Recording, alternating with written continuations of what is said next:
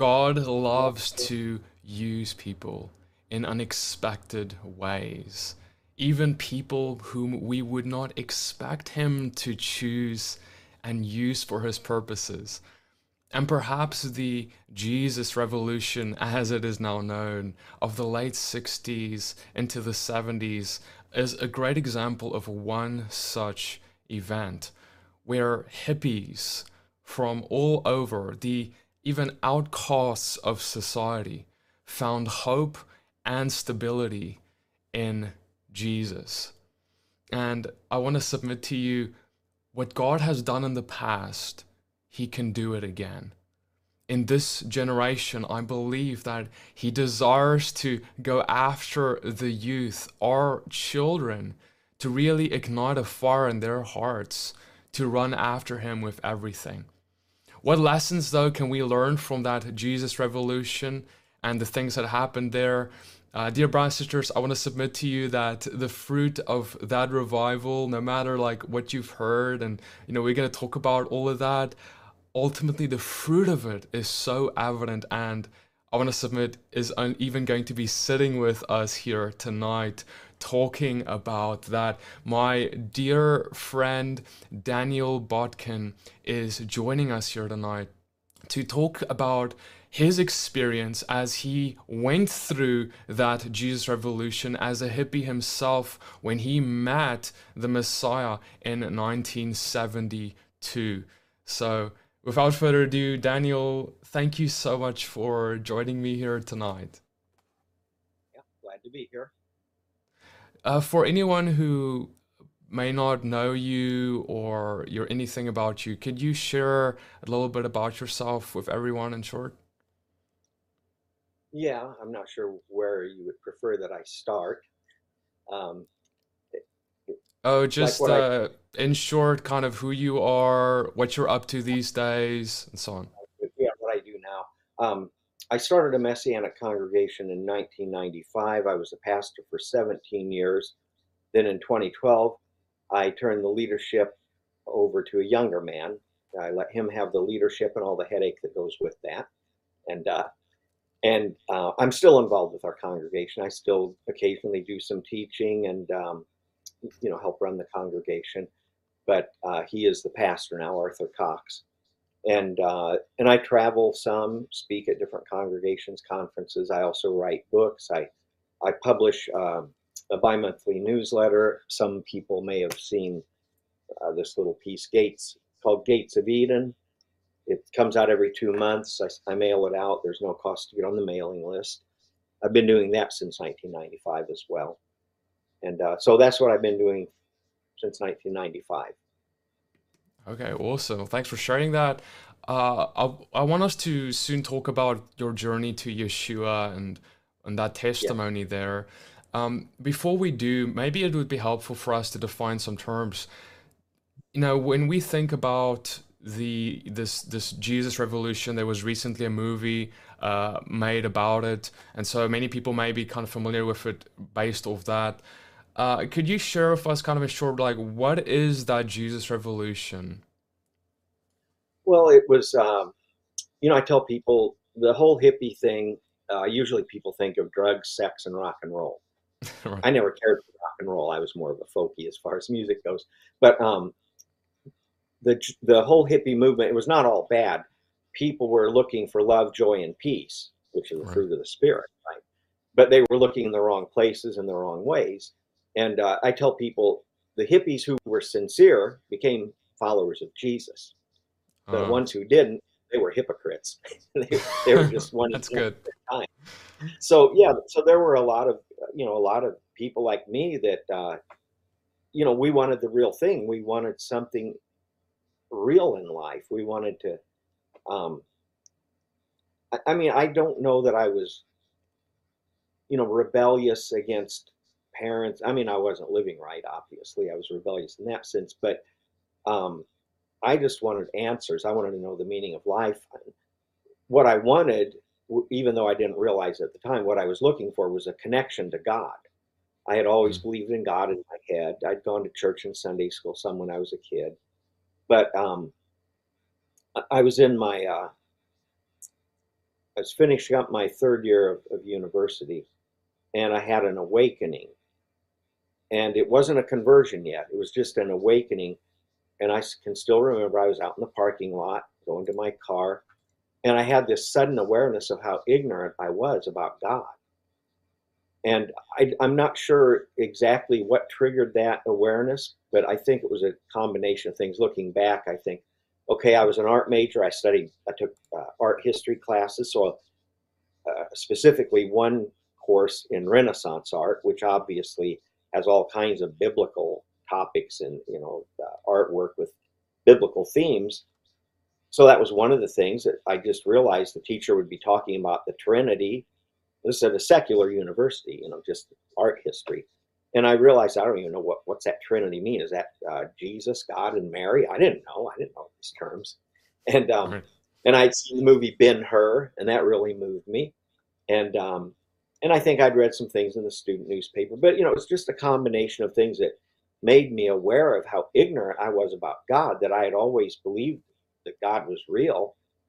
But I thought I, I need to find out about God, and I know I knew enough to know the way to do that is read the Bible. So I started reading the Bible, and uh, and I tell people I was slow coming down the birth canal because uh, I, re- I read in the Gospels. I knew enough about the Bible that I wanted to read about Jesus. I knew, well, I know that's the New Testament. So I read through Matthew, Mark, Luke, John, and uh, you know I wept through the crucifixion and read the book of Acts. That was exciting. And then I started reading Paul's epistles, and somewhere in Corinthians I kind of got bogged down, and I thought to myself, well, I like the Gospels and Acts, but this Paul guy, he's kind of hard to understand. Found out later Peter said the same thing. right. But um, but uh, you know, I went ahead and I, I continued to read, and and even though I wasn't born again yet, I started praying and even fasting because I read Sermon on the Mount. I saw Jesus talks about fasting. It sounds like something we ought to do mm. once in a while. So in my own ignorance, I was, you know, just trying to find this connection to my maker and, you know, prayed, fasted, continued to read. And one thing I really picked up from the gospels was the fact that that Jesus said, count the cost. If you're going to be my disciple, you have to really mean business. You know, if you don't do this and this and this, you cannot be my disciple. I, I realized that there were requirements for discipleship, and I realized if I'm going to follow him, I, it can't be something I just try out for a little while, see if I like it. It's got to be a mm. lifetime commitment. So that's very and, interesting uh, because your your coming to him was in a very serious manner. You know, that's not something that that's un- actually quite unexpected maybe for some people because uh, some people have this idea of hippie love and you know anything goes kind of love. And here you come and you're saying i want to know the truth. And according to the bible this is not like anything goes kind of love. This is the love that actually uh, expects of me to change for right. the sake of truth uh, yeah yes. very very interesting yeah, I, I mean, I understood that, and and that's why I say that I was a long time coming down the birth canal because I wanted to count the cost. And I tell people you don't have to count the cost as long as I did. You don't have to take because it took me about a year and a half because um, you know I, I went ahead. I had one more year of college, and I finished you know my final year of college, and and I was still smoking pot. You know at this time, I, you know I would try to quit, but you know I, I lived with hippie friends, and you know it's Right. Oh, you know. Um, but you know, I went ahead, finished my last year of college, and um, and I knew that that eventually I was going to be done with this whole hippie thing, and I, I knew my life was going to change, and I wasn't sure when or where or how. And I went ahead, finished my last year of college, and then uh, this would have been the summer of 1971, and it was on um, about June 21st, 1971 the day that this magazine came out. If you saw the Jesus Revolution movie, they have a copy of this magazine, this issue. And I understand somebody told me these sell on eBay now for over like six, eight hundred dollars. Mine's not for sale. Okay. But uh, I got mine a lot cheaper than that. But uh, I, I, went to my parents' house one day to do laundry. Nobody was home. And, and I, uh, you know, I put my laundry in. I went to the living room, looked for something to read. I sat down, and my eyes see this magazine, and I thought, "Whoa, what is this? The Jesus Revolution? This hippie-looking psychedelic colored Jesus?" And it, right. and I read through it, and you know, and it's talking about all these young people, mostly hippies, getting saved and baptized, and their lives changing around, and and uh, all over the country you know, mass baptisms, Christian houses where they're living together and these Christian communes and, you know, different organizations. And, you know, that was the cover story of that, that issue of Time magazine. And as I was reading that, it, it moved me to tears. It made me weep because I thought, this is what I've been looking for. And I said to myself, since most of the action seemed to be taking place in California, I said to myself, I have to go to California today as soon as my laundry's done, I'm going. I didn't have a car. I didn't have a job. And uh, I was actually, I was homeless by choice. I would just, you know, sleep at friends' apartments or wherever. Right. But I, I, packed a few things in, uh, in a backpack, had a friend drop me off on the interstate, and I started hitchhiking, put out my thumb, and hitchhiking to California to look for some of these Jesus people because this is what I'm looking for. And so um, I got to Los Angeles and um, I look around the streets, you know, looking for these Jesus people. And I tell people I was propositioned by sodomites and Scientologists, but I couldn't find any any Jesus people. And uh, and then I, I, met some hippies. They let me sleep on the floor of their house, and uh, you know, I stayed there a couple days and looked around. And then I remember that I had a friend from high school named Doug, and I had heard that he had become a Jesus freak, and that he lived someplace in Phoenix, Arizona. I thought, well, I'll hitchhike to Phoenix and see if I can find Doug. So I hitchhiked to Phoenix and got there, found a phone book, looked, looked up uh, his number in the phone book and called. And anyway, uh, you know, I went to his house and and he uh, shared his testimony with me. And I started talking to him, and as I'm talking to him, he realized because I, I was talking to him, mentioned something out of the book of Job, and he was real shocked that I would be quoting from the book of Job because, as far as he knows, I'm still a beer drinking, pot smoking hippie, and and I'm quoting out of the book of Job, and I'm I'm somewhat biblically literate. And he was real surprised. I said, "Yeah, I've been reading the Bible. I've been, you know, been praying, and uh, and so anyway, he took me to some meetings, and they were very moving. It was young people, and uh, I stayed with him about a week.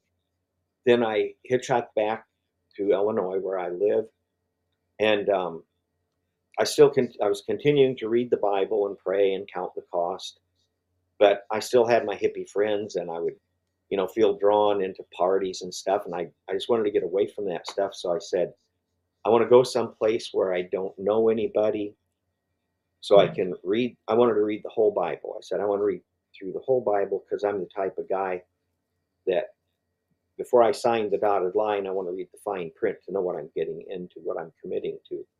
So I told the Lord, I want to read through the whole Bible before I make a solid decision to, to be a disciple of Jesus. So I decided to go to Florida because um, it's warm there. It was wintertime. So I went to Daytona Beach, Florida, found a cheap apartment to rent, and I holed up in my apartment and I read through the whole Bible in about two weeks, from Genesis to Revelation, read through even the genealogies, and um, and by the time I was finished, I knew, okay, I'm ready. I'm gonna I'll serve you, I'll follow you, I'll be your disciple. And so that's when I made my decision. And then after I came back to Illinois after a couple months, I found out that some young people were getting baptized somewhere. So I went and was baptized. And that started my journey.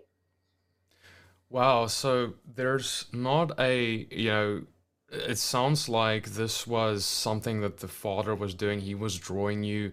This was not necessarily a person who was leading all of this and or, or how would you how would you explain your encounter with Yeshua was it uh, because it, it, doesn't sound like there was any church really involved you know no I mean like I said I had gone to church as a kid just a like a Bible church similar to Baptist sure. but I after I became a believer I started well actually when I started reading the Bible I was just you know, in hippie terminology, I was blown away. You know, I thought, man, this is, I never, I don't remember hearing anything like this in Sunday school and church. And I thought, what did they teach me in church? And I, to this day, I can't remember a single thing.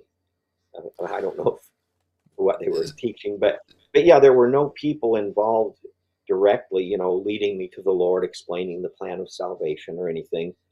But I had my Bible, and um, and it was a Scofield Reference Bible that has footnotes, which I read all the footnotes as well. Some good, some bad. You know, I don't agree with a lot of the stuff in there, but you know, the the plan of salvation. I understood repentance and faith, and you know all those things. I, I understood, you know, that we're forgiven by putting our trust in the fact that Jesus died to pay the penalty for our sin. Sure. So I understood that from reading the Bible, and I knew that you know that I had to give my life to Him and that uh, let Him take control of my life and decide what He wanted me to be and do. So what what reaction in those and back then now in the 70s as all of this is taking place not just with you but many of your peers um, in this jesus revolution it's getting on time magazine this is there's some steam behind this now. Like what is the church how do they see it? Like is there controversy? Are they supporting it fully? Like what was your experience regarding that yeah my, there were some churches that were very open um, and some churches didn't like it. They thought, oh, you know, as far as the fellowship I had after I became a came back home to Illinois after becoming a believer, you know, really having a born again experience. Um, I didn't have any fellowship for nine months, uh, and it wasn't because I didn't want it. I did want fellowship, but I didn't know where to go to find it. And some people mm-hmm. say, "Well, why didn't you go to a church?" And I say, the thought never occurred to me because what I had seen in church as a kid, I wasn't interested in that. I wanted real fellowship, like you know something similar to what I read in the Bible. You know, where people are really you know When you say Lord. that, when you say that what you saw as a kid, you weren't interested in that. What do you mean by that? Well, to me, church as a kid, it was boring, and and I thought it was supposed to be boring. As a kid, I thought that God deliberately designed church to be boring to test our endurance to see. see so you know, every Sunday we'd go to church, and I would you know, I hated getting dressed up and, you know, and I hated, you know, it was just, it was just boring to me. And every Sunday after church, I would feel really righteous and holy because I felt like I'd suffered for righteousness' sake again. And, but anyway, you know, I, I wasn't interested in the sort of church I had seen as a child, but I did want fellowship and I didn't know where to go to find it. But eventually I heard about a place in an old corn crib I don't know if some people might not know what a corn crib is, but here in Illinois, we raise a lot of corn. And a corn crib is just like a barn like structure to hold the corn. And uh, some farmer with a had a corn crib out in the country that he wasn't using, and he let uh, a group of young people fix it up for meetings. And so they called it, they just called it the crib. And I heard about it, so I, I found out where it was, and, uh, and it was out in the country in the middle of nowhere, some backcountry road. And um, I finally found it one night. And from the very first night when I was there, it was a group, maybe 30 young people. And there were a couple older men there leading the meeting. And and there was, was singing. Uh, there was no musical instruments that night, I don't think. But there was singing, there were testimonies. And then they said, let's go to prayer. And everybody's praying at the same time. And I, and I just, the presence of God. And from that first night, I knew this is where I belong. This is, here's a body of people that I can have fellowship with. So that became my home fellowship. And uh, we met in that building um, Friday night, Saturday night, Monday night, three nights a week.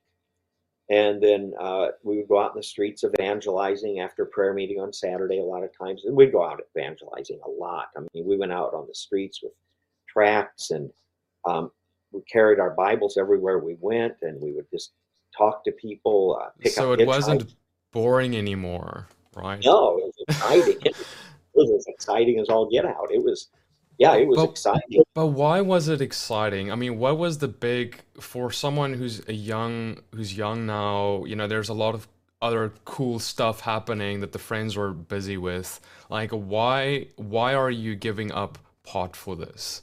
You know, why are you not do, going to the bar and doing all the other things that your friends are doing for? And why are you no going desire. to a church instead? No desire for that stuff anymore. I mean, I had no desire for pot or drinking anymore. Uh, I just wanted to follow the Lord, seek the Lord, have fellowship with the brothers, and you know, a bunch of us single brothers. We rented an old house for sixty-five dollars a month, and you know, with the rent split about five ways, we could live really cheaply, and and uh, most of us didn't have a regular job, but not because we were lazy.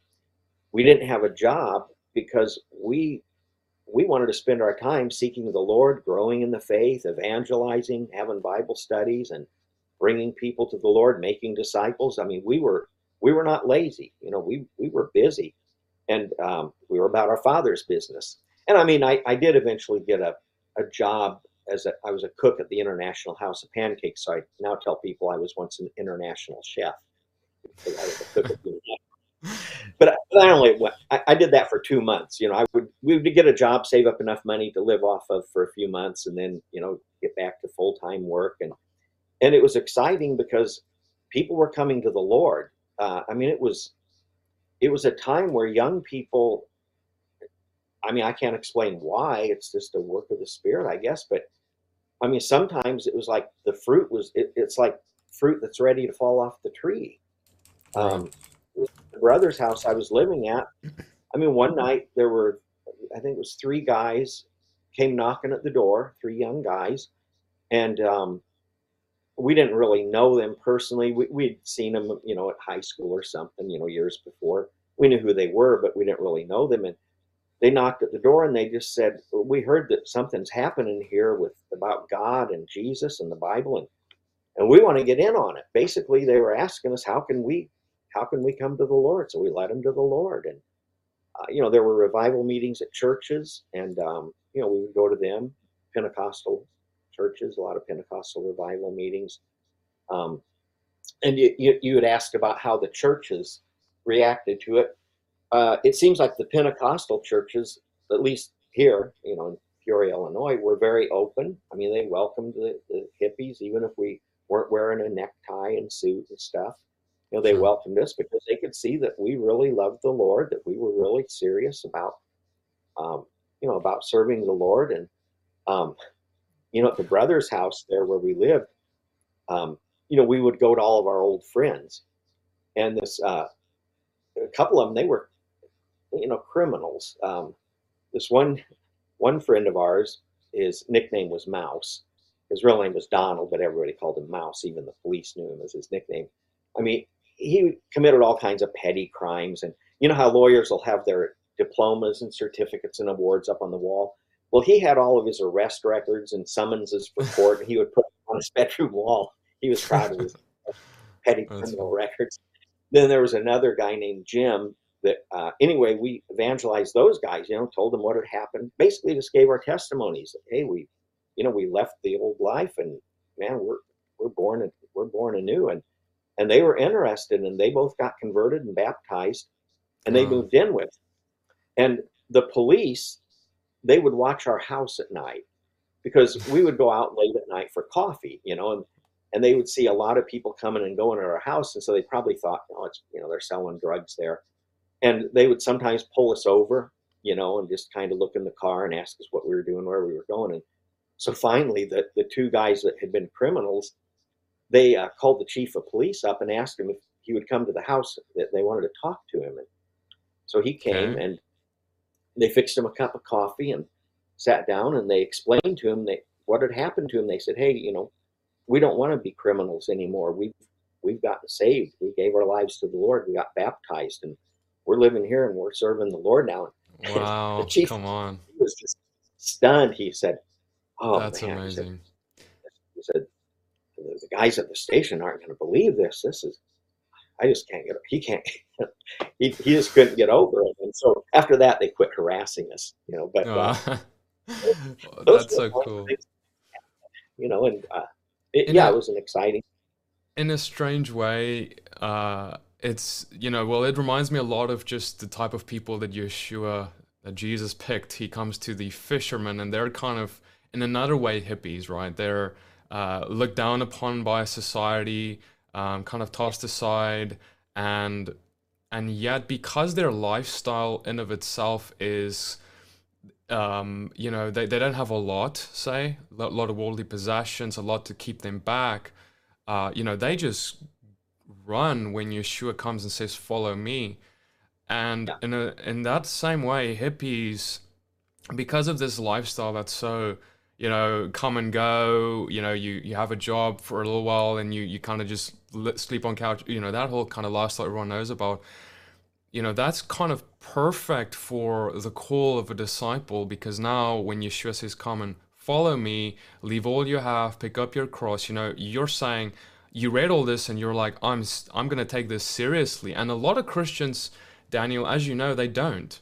Like when we right. when we hear that call, pick up your cross and follow me, it's like, okay, yeah, but but how many of us actually take that seriously, being willing to give up anything to follow him? And and that's because you know you did and you took it as serious as you did then you see the fruit of his power in your life and and I'm, I'm just thinking, you know, how many Christians struggle to see his power because, I mean, you guys, you saw his power. I mean, seeing your friends just be transformed like that and seeing when you when that you tell your testimonies there you know that's the holy spirit's power working there and that's because there's such sacrificial hearts in the room yeah. right as you have so you know what would you say to someone who is a who is perhaps you know looking to either give their life to him or who have but maybe they can't fully confidently say that they have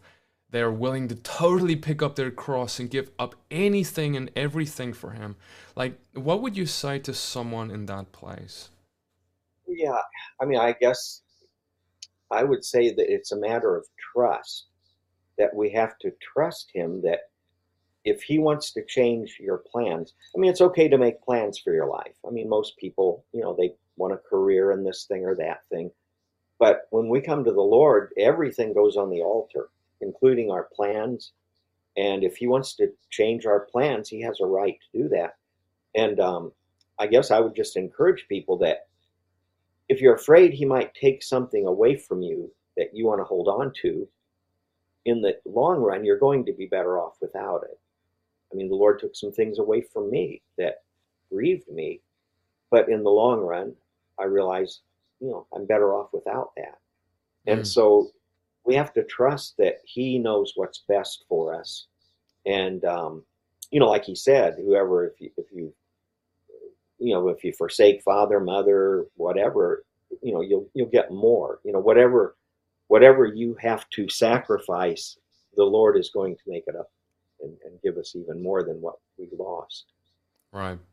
Uh, there's someone, uh, Amanda, on uh, YouTube who's asking this question. Um, so it was a revival of true Jesus obedience faith, not living how they want to live and say, I love Jesus. So, you know, do you think there were hippies who were in some ways imposters and that they were kind of just stamping Jesus on them because it was becoming more cool, or oh, like, sure. you think so? Yeah, yeah, so, yeah. I mean, if if you study the history of revivals in Christianity, it's there's always been, you know, what Charles Finney called counterfeit conversions. You know, there's there are always going to be well the parable of the sower. You know, some of the seeds fall on among the thorns, some fall on, uh, you know, on rocky soil but this some of the seed falls on good ground. So, you know, there's always going to be people springing up like the seed that falls among thorns and, and rocks. It, you know, it springs up right away, but it endures only for a season. So yeah, there, there were, mm. I mean, unfortunately, I can think of a lot of my friends, you know, from 40 years ago, a lot of them that totally backslid, others that just lost their zeal, lost their first love, and they might still be going to church, but they're you know they're not really actively serving the Lord. And, so yeah, this is perhaps key to highlight here because you know a lot of people they they want to look at a movement or a move of God or a revival or whatever you want to call it historically, and they want to judge it. Uh, I think in a way that doesn't use discernment when we say, well, look, some fell away, therefore it wasn't God. But ultimately, you know, when when there is a move of God, there is, like you say, going to be people who are just on fire, who give their life and who remain, but then there are going to be others who just who wither away, just like the parable of the seeds. And you know, because when Asbury, that Asbury revival, it was all over the news, as you you know well about that, I'm sure. Um, or events like it, you know, there are then um, people who who point to certain things they may witness of what certain people did or said. But you know, it sounds like perhaps we should look upon possible repeats of something like the Jesus Revolution with an encouraged heart, looking for the good, looking for what God is doing, but also being uh, just aware that the enemy is also going to try and distort, perhaps, try and bring in uh, heresies in between. But that doesn't mean that what God that God isn't moving. It doesn't mean the Holy Spirit isn't involved. It doesn't mean the Holy Spirit isn't uh, having his way in many hearts either. You know, it, it's kind of like I guess what I want to say is that there's a war going on at all times. And so when there is a great move of God, we're going to expect the enemy to try and also extinguish that. And as believers, we should be cognizant of that and uh, judge rightly.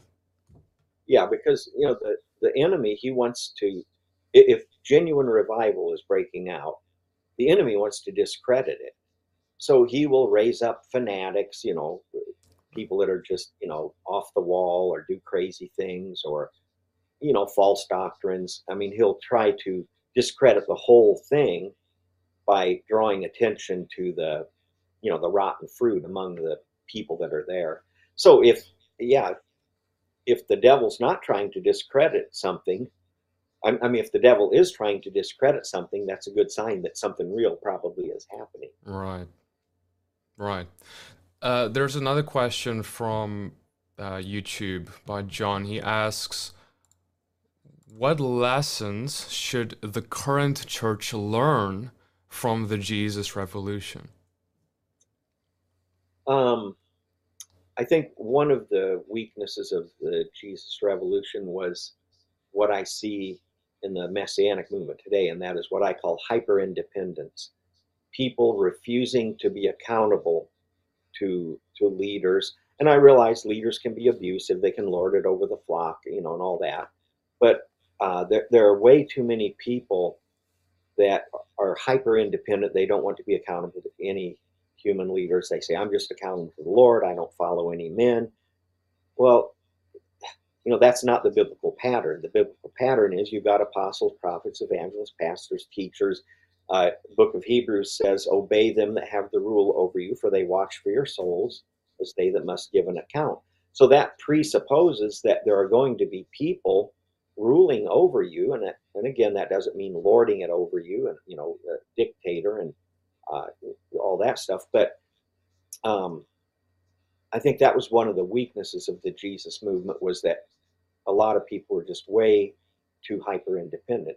And I mean, I even went through you know some periods of my life where I was uh, a little bit too hyper independent and later had to repent and make some apologies. So uh, that's one lesson I guess we could learn from it. And uh, maybe another lesson is to, well, like what you pointed out, don't discredit the whole thing because you see some rotten fruit uh, in the midst of it. Mm, that's good. Uh, and you know, despite even when there is rotten fruit in the midst of it, or even when there are genuine hearts who aren't perfect, you know, I just I'm reminded of what Yeshua spoke regarding the children, right? And he, he said, you know, don't forbid them, for these are therefore the the, the kingdom of God is unto them. Now, if you think about what he's trying to say there, right? He's when we think about children, we know children aren't perfect; they're still learning a lot. They may not even be well behaved yet, um, but yet at the same time, those things the Father sees. You, uh, our Father in heaven is not just a God, our God, but He is our Father. So that means He understands like our learnings, our weaknesses, and as we're growing as children. And so, how much more so then? if we see youth, children, uh, teenagers, whatever, seeing their hearts being turned more to God, should that not be something we get more excited about? And we should be careful, therefore, to not just point a finger at what they're doing wrong because they're going to do stuff wrong. Like, you know, they're going to yeah. make mistakes. And oh, yeah. that's expected. So, like, okay, what does that help us to point that out? I'm sure there's biblical, there's gentle, loving correction, all these things. However, we should not we should be careful not to keep them from Yeshua by speaking down on them and um, making them feel like they don't really have a place in God's kingdom or even the church. You know, some hippies, perhaps, it sounds like, you know, some churches gave a little bit of a cold shoulder because they weren't probably sure what to do with it. Uh, and perhaps we should be careful of that uh, if God were to do something like that again. Yeah, and uh, yeah, people, um, and this applies in a lot of areas a lot of times people have unrealistic expectations. You know, that, oh, he got converted and baptized. Well, he's going to be, he's going to do everything right now. No, he's not. I mean, uh, you know, our theology was messed up in some ways. You know, the, the whole Jesus revolution. I mean, we we didn't understand Shabbat, you know, Sabbath, and you know the whole law being done away. I mean, you know, we just we're new in the faith, and you know, we go to church, we listen to Christian radio, and you know, the Sabbath comes up. Well, Colossians two sixteen, Galatians four, Romans fourteen. Oh, okay, and you know, so you know, our theology was flawed. We didn't understand a lot, but but over time, you know, for a lot of us, that changed because the more we'd read and study the scriptures, the more we would, you know, have these nagging questions and uncertainties in the back of our mind about some of the things we were taught in the churches by well meaning people, I always want to add. You know, there are some messianic people that are kind of mean spirited and they uh, say, oh, the church lied to us. No, they, they didn't lie to you. I mean, I guess if you want to technically define a lie as an untruth, but I said, look, these were, they were not deliberately, nobody was deliberately lying, trying to deceive you. These were well meaning people who were simply misinformed by well meaning people before them who had been misinformed by hmm. well-meaning Christians before them. So it's not like there's this, you know, this church conspiracy to deceive all these Christians about Sabbath and you know Torah and all that stuff. It's just, yeah. you know, I tell people it's it's because of the Sunday Christians, because of they they inspired me or reading about some of the great you know Christian people like Finney and A.W. Tozer and Watchman Nee, you know, these that you know, we would not call them messianic, you know, they weren't seventh day Sabbath keepers and stuff, but mm. they inspired me to a closer walk with the Lord. And so really they're partly to blame for me coming to understand Sabbath and because, you know, their example and their inspiration motivated me to seek a close walk with the Lord, to really zealously desire to understand scripture. And so well, I, I believe it's God's timing know, because some people have, you know, when I first started keeping Seventh Day Sabbath, some of my Christian friends, their first question was, "Well, you think you know more about this than Billy Graham? Why, if if this is true, why doesn't Billy Graham see it, or David Wilkerson, or some of these other great men of God?" And I said, "I don't know." I said, "I don't know why they don't see it." I said, "Maybe they have never really sat down and done a detailed study of that specific topic thoroughly enough to see it the way I have. Mm.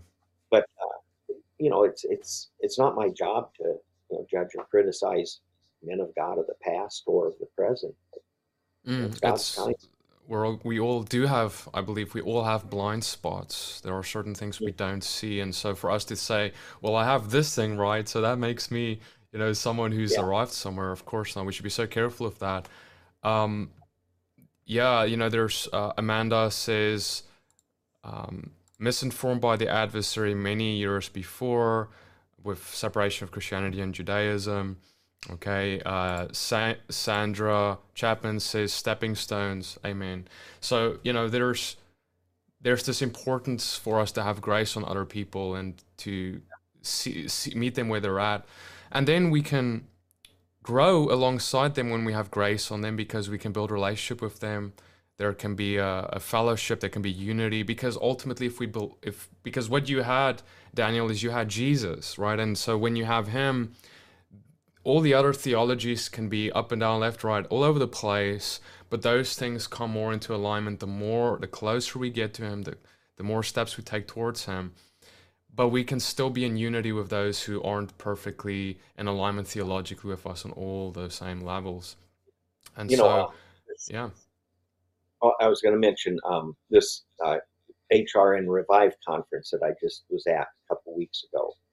Uh, one of the teachings I did was called um, Helping Christians Transition with Faith Affirming Care. And uh, helping Christians transition, obviously, I'm not talking about gender, I'm talking about transition to the Messianic way. But uh, what I emphasized in that teaching was that okay, we want to help Christians transition to an understanding of, of Torah and Sabbath and all that stuff, but we have to do it with faith affirming care. And so we need to make sure that we let them know that we care about them. You know, if we just come at them with a club and bashing them and saying everything in the church is pagan and all that stuff, that you know, that's not coming at them with care. And it has to be faith affirming care. And by that, I mean that we have to affirm that the faith they have in Jesus Christ is genuine. We have to affirm that, that, look, you know, if they are truly born again believers, that, that their faith is genuine. We're not questioning that. We're not saying that they're not saved because they don't understand Torah and Sabbath and stuff like that. So we need to affirm that their relationship with God through Jesus Christ is real because I know mine was. I tell people, for 17 years, I was a pork eating, Sabbath breaking Christian. But I wasn't doing those things out of rebellion and defiance. I had just been misinformed by good, well meaning people who had been misinformed. And the Heavenly Father knew that. So He blessed me in spite of, of my ignorance. He still blessed me. I mean, I could tell you so many stories about bless the way the Lord blessed me for those 17 years when I was a poor eating, Sabbath breaking Christian and um, right. because he knew I was I was just doing it. I'd been misinformed, and you know, it's like I tell people, okay, I have children, and uh, you know, when my children were little, I expected them to obey obey me. And if I had told someone, hey, uh, tell my daughter to you know do such and such a thing, well, if they misinformed her, if I said, tell my daughter to uh, cook some rice and beans, and and they got mixed up and they misinformed her and said, your dad wants you to cook some uh, uh, potatoes and corn and I get to the kitchen and find out we cooked potatoes and corn. You were supposed to cook beans and rice. I'm not going to be mad at my daughter for being misinformed by somebody. Uh, I might be a little upset with the person who misinformed him if the person did it deliberately. So, yeah, we have to realize that right. Christians, their relationship with God is real. And so right. we, we have to affirm that. Absolutely. That's such a good word. Uh, Daniel, you're also known for speaking about the Holy Spirit in your ministry and yeah. the being open about the gifts of the Holy Spirit and things of that nature. Share with us a little bit about how you were kind of drawn to that side of your faith. Yeah, well, um, you know, when I was a new believer and started going to fellowship, the, the fellowship that I attended was mostly Pentecostal people and they talked about the baptism of the Holy Spirit, being filled with the Spirit, speaking in tongues, and um, and that intrigued me. And you know, there of course people have mixed, you know, reactions to that. But I read the Bible. I okay, Acts chapter two. Peter said, "The promises to you and to your children, and to as many as are far off, as many mm-hmm. as the Lord our God will call." And I thought, well, it's not just for the people in the first century, obviously. It's for you know, as many as are far off. That's that's us. And then I read in Luke, uh, I think it's chapter 11, I'm not sure the chapter, where the Lord said, uh, you know, if, if you're a father, if your if your child asks for a, a loaf of bread, are you going to give him a stone? If he asks for a, an egg, are you going to give him a scorpion? If he asks for a fish, are you going to give him a serpent? Well, it's a rhetorical question, obviously. You know, of course not. And then he said, um, and I'm paraphrasing here. He said, uh, if you're, if you basically, if you ask for the Holy Spirit, if you being evil know how to give good gifts to your children, how much more will the Heavenly Father give the Holy Spirit to them that ask? And that really set me free because I realized because you know some people say, well, if you ask to be filled with the Spirit and speak in tongues, you might get a demon. What, kind of a trust Ooh. is that in Father? I've heard that one before too. I've heard that before. Heavenly yeah. Father, for the Holy Spirit, you're saying He might send a demon into me? Yeah. Didn't you just see what Jesus said that? How much more will the Heavenly Father give the Holy Spirit to them that ask? So I asked, and uh, and um, it didn't happen at a church where somebody laid hands on me and shook me until I spoke in tongues. It, it, uh, uh, you know, I, I witnessed that happening. But uh, the way it happened to me was we were living at the brother's house, and and just me and one other brother were still awake. The others were asleep, and we were just fellowshipping and talking and getting excited, talking about the Lord. And we just sensed this presence, you know, this this presence of the Holy Spirit in our midst, and mm. and we thought, man, we need to pray. We need to pray. And uh, we thought, well, praying quiet was out of the question. We didn't wake up want to wake up the other brothers, but we thought praying quietly is out of the question. We can't pray quietly. So he said, well, let's go to my house. He just lived a short distance away. So we got in his pickup truck and start driving toward his house, just a short distance away. And we're both praying, you know, praying audibly as he drives. And just there in the pickup truck, I just started speaking in tongues, praying in tongues. And, and we stayed awake that whole night praying and singing and shouting and reading scripture to one another. Didn't sleep a wink that whole night, and I was I was hmm. lit up. I was wound up. That that was my baptism of the Holy Spirit. And I tell people that, you know, I, you know, I'm messianic, but I still consider myself Pentecostal in the sense that I believe in the Holy Spirit, the gifts of the Spirit. I still pray in tongues. I don't hardly a day goes has gone by in the last forty some years, fifty years that I spend time praying in tongues every day. It's just part of my my life. And well, um, that's interesting yeah, because a lot of people, when they say, you know, oh, when they come to the understanding of, say, the Sabbath or the uh, importance of holiness and the commandments, some people have expressed that they may have been interested in the Holy Spirit or even walking in the Holy Spirit to some extent in their life, and then when they came around to the Torah, then some of those things started falling by the wayside. But you're saying that that has never left you. That has always been uh, something you've been practicing and looking to. What would you say to someone who's on the other side saying, I actually want that, but I don't even know like where to begin with all that or how to retain that as part of my life? Yeah, I mean, I guess just to, to pray and seek the Lord, and uh, and maybe have someone pray with you, you know, because um, I mean, we've prayed for some people that you know that want to be filled with the Spirit, and and sometimes it happens, you know, and uh, so yeah, it's still for today, and um, you know, gifts of the Holy Spirit. You know, I've experienced different things over the years I mean, it's not an everyday occurrence that I get a word of knowledge or whatever, you know, but just occasionally, you know, things happen. And, uh, well, my wife was healed just a few weeks ago. We have a midweek meeting at our outreach center. We have a Tuesday night meeting, and actually, we're studying about the Holy Spirit. We started this last November. We're going through every Bible verse, every verse in the Bible talks about the Holy Spirit and we are seeking the presence and the power of the Holy Spirit. So we, you know, we discussed the passage of Scripture about the Holy Spirit. We have a few songs before that. Then we just discuss the passage, and then we have time in prayer. But it's prayer where we want to focus specifically on what we have talked about that night about the Holy Spirit and pray about, you know, getting the Spirit working in our lives like what we've read about. But, you know, prayer meetings sometimes uh, prayer meetings will be all over the place. You know, somebody prays for, you know, Aunt Maud's cancer, and somebody prays for the persecuted Christians in uh, this country or that country, and somebody prays for the, uh, you know, whatever problem or this or that problem. And, and I'm not criticizing that, but we try to keep our prayer focused on what we have studied about the presence and power of the Holy Spirit.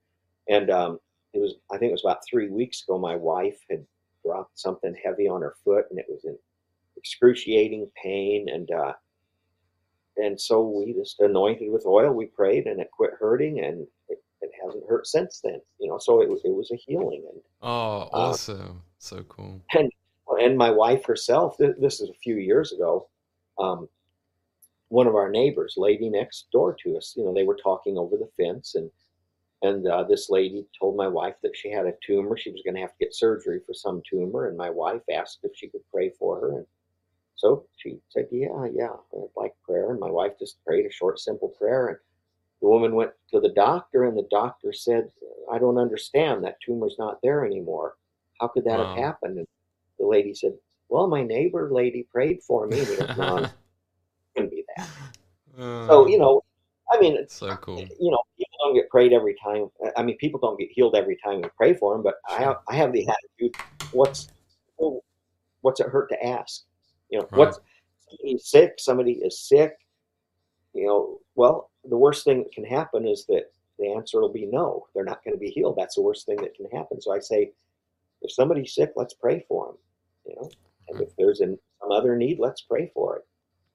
Uh, there's a question here. It's so good uh, from Mike Skeens, and he asks, Dan, I know you as a great example of someone that walks in a very healthy balance of spirit and truth. How have you done it so well? What are some lifestyle and daily practices that have helped you? Yes, I know Mike. I know this Mike. Yeah, Mike is awesome. Yeah, um, yeah. Um, I guess just being consistent in um, in in my daily discipline. You know, spending time in prayer, spending time in the Word, and just being disciplined. I guess you know, self discipline. Just saying that, and, and I'm you know, I realize you know, you know that things come up. You know, you might have to travel, you might have to do this or that. Where, but to I, I encourage people to get a routine, set aside a time for prayer, spend with the Lord, set aside a time, spend in the Word, and um, you know, I realize some people work long hours; they don't have a whole lot of time. But even if you don't have a whole lot of time, you know, even if it's just a short time, even if it's just ten minutes or fifteen minutes, you know, just to be consistent. I think that's what has kept me going. Is just um, that you know, take up the cross daily. Yeshua said, Luke nine twenty three you know, it's a daily thing. Like Paul said, I die daily. That look, I, I need to uh, just be consistent and to not get out of the habit. You know, and as I said, I realize, you know, sometimes things come up and, sure, you know, you might have to not, you might not be able to do it this day, but well, that's okay. You know, you just, you don't need to feel guilty about it. You just, right. Next day. I'm, I'm glad you mentioned that. Uh, we don't want it to become a, a guilty, oh no, I didn't do it. You know, I think that yeah. kind of works mindset yeah. is always chasing and it seeks to, in some strange way, really separate us more from the very thing we're looking for.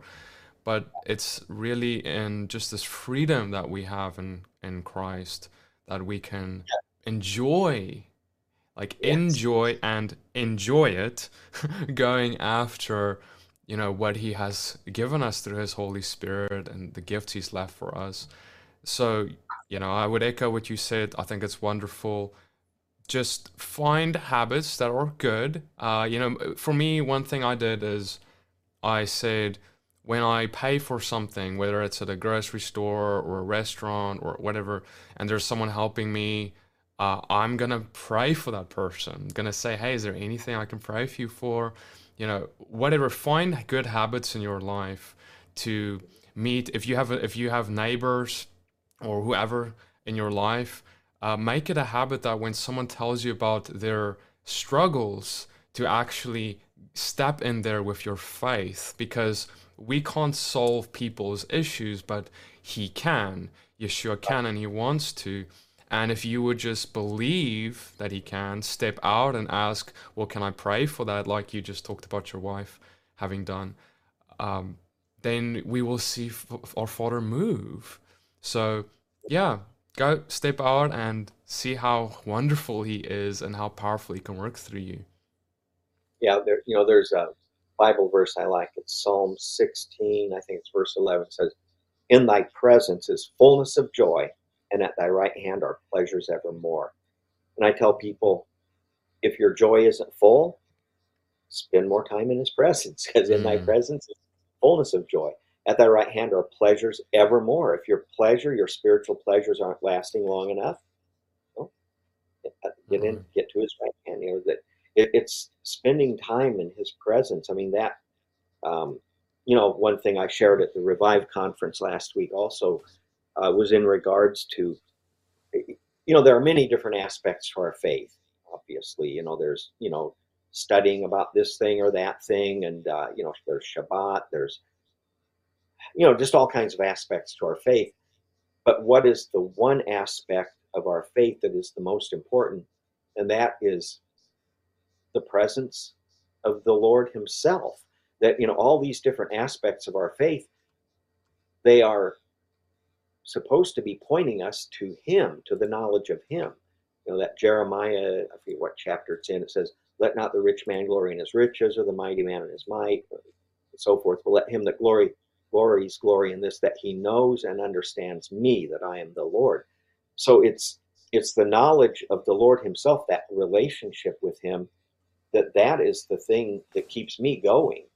Uh, i remember when i was about 23 years old still fairly new in the faith i was walking along the road one day and just overwhelmed with gratitude for the fact that god had revealed himself to me and just overwhelmed and just so thankful that I was experiencing the presence of the Lord, that that oh. I knew He was real. I knew He was with me. And then as I was just, you know, thinking about how wonderful this is to actually know my maker, another thought came in my mind. And a question I thought, I wonder if God will seem this real to me when I'm an old man of 40 years old.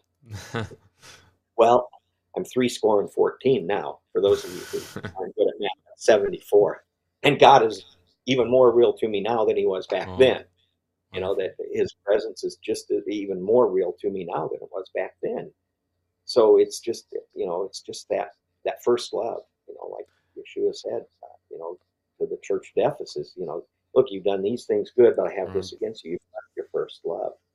Oh, so, uh, you know, people who've left their first love, they, he said, repent and do the first works. In other words, start doing what you knew from the beginning that you were supposed to do. You know, get back to the basics and uh, get that first love rekindled.